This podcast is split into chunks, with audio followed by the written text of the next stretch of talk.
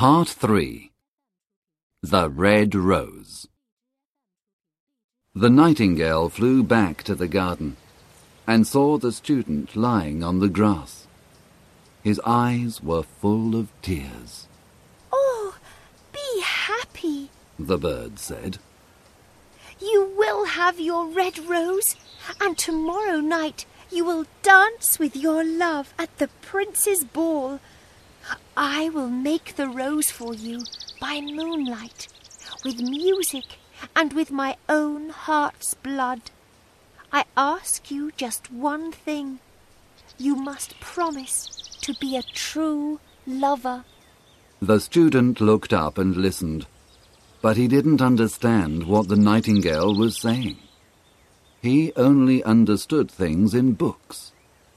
But the oak tree understood, and he said, Sing me your sweetest song, little nightingale. I will be sad when you are not here. The nightingale sang for the oak tree. The student heard the song and said, Yes, this music is very beautiful. But can a bird really understand love? She sings well, but she is like an artist. And everybody knows that artists are not sincere. She thinks only of music and could never do anything practical to help anybody. He got up, went into his house, lay on his bed, and slept.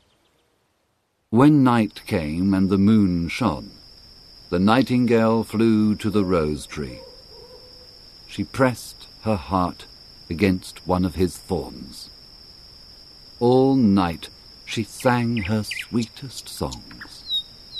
The cold crystal moon listened, and the nightingale's blood slowly left her.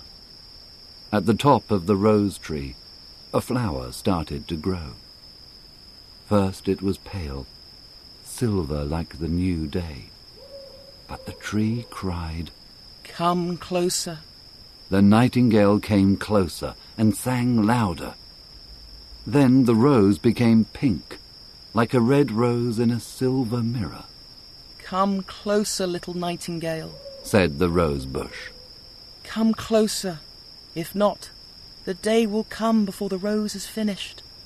The nightingale came closer, and as the thorn pierced her heart, she sang of a love that never dies. She felt a strong pain, and her voice became softer and softer. Finally, the rose was ready. A marvelous red rose, red like the eastern skies. Then the little nightingale sang her most beautiful final song. The white moon heard it, and she forgot the sun in the east and stayed in the sky to listen. The red rose heard the song and opened her petals in the cold morning air. The sleeping shepherds woke up when they heard it, and the river carried its message to the sea. The rose tree heard the song and cried, Look, little nightingale, look. The rose is finished. But the nightingale didn't hear, because she was dead on the grass with the thorn in her heart.